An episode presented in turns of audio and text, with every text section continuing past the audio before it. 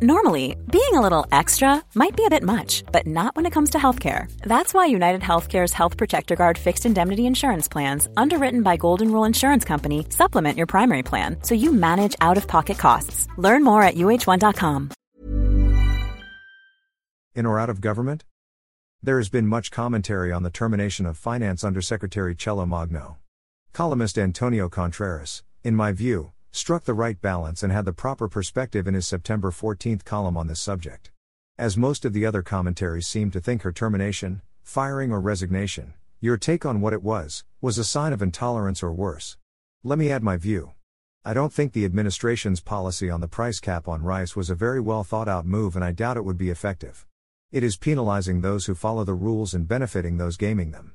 If the government really wanted to give temporary relief to consumers, then there should have been temporary subsidies to consumers rather than caps, so you still benefit the consumers without penalizing the retailers by forcing them to sell below their cost.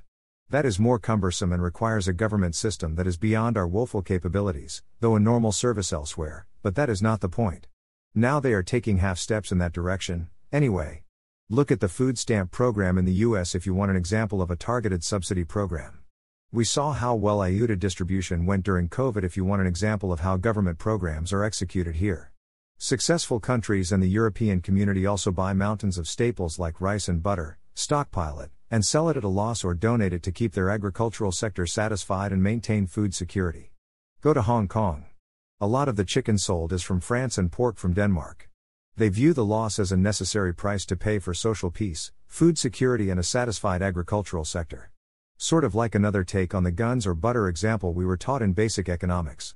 Defense is a cost that must be incurred. It is not a benefit.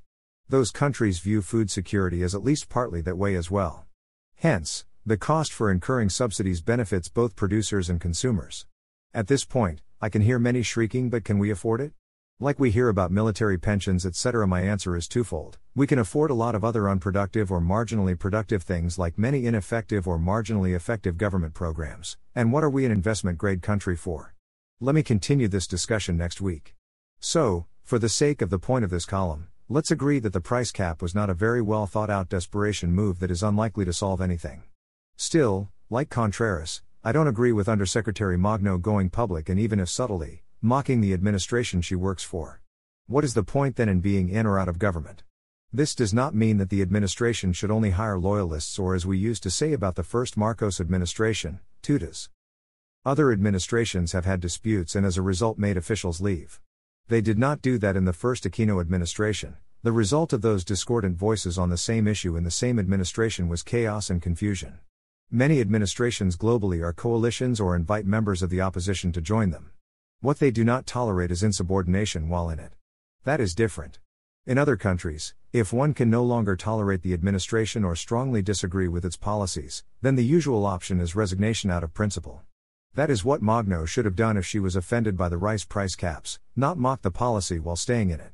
I previously wrote a column on Larry Summers, and let me reprint part of it. In a January twenty-fourth, twenty twenty-two, article in New York Magazine entitled "Was Larry Summers Right All Along?" The next quoted paragraph describes Summers' approach, advice, and choice when in government. There's a story that progressives like to tell about Larry Summers. The doyen of establishment economics is dining out with a populist politician. The two have made it through the meal with minimal awkwardness, their ideological tensions eased by booze and food, when Summers leans back in his chair and offers his left-wing foil a hard-won insight. There are two kinds of political actors in this world, insiders and outsiders. Outsiders are free to speak their truth, Summers explains. But the price of such freedom is irrelevance in the halls of power. Insiders, by contrast, have a seat at the table where history is made. But to keep those seats, they must take care not to criticize other insiders. So, Summers asks his dining companion, "Which are you?" Indeed, if you are in that privileged position, you made the choice to live by the code of the insiders. If you head a government or department, you should have vigorous internal debate and analysis, which I don't think we have, but the whole team should be a unified front publicly. That is the price, and if you cannot adhere to it, then don't join or stay. I think we generally don't have that problem. Magno was an exception.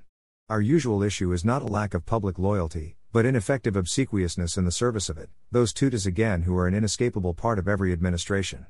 These disciples often are not just short of credibility and principle, but contorting their strained cheerleading to a nauseating level.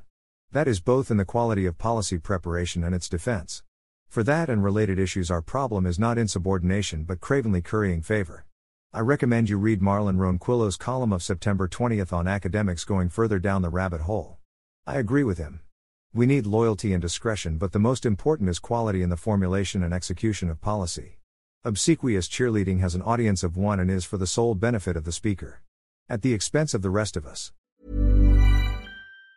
Tired of ads barging into your favorite news podcasts? Good news. Ad-free listening is available on Amazon Music for all the music plus top podcasts included with your Prime membership. Stay up to date on everything newsworthy by downloading the Amazon Music app for free or go to amazon.com slash news ad free. That's amazon.com slash news ad free to catch up on the latest episodes without the ads.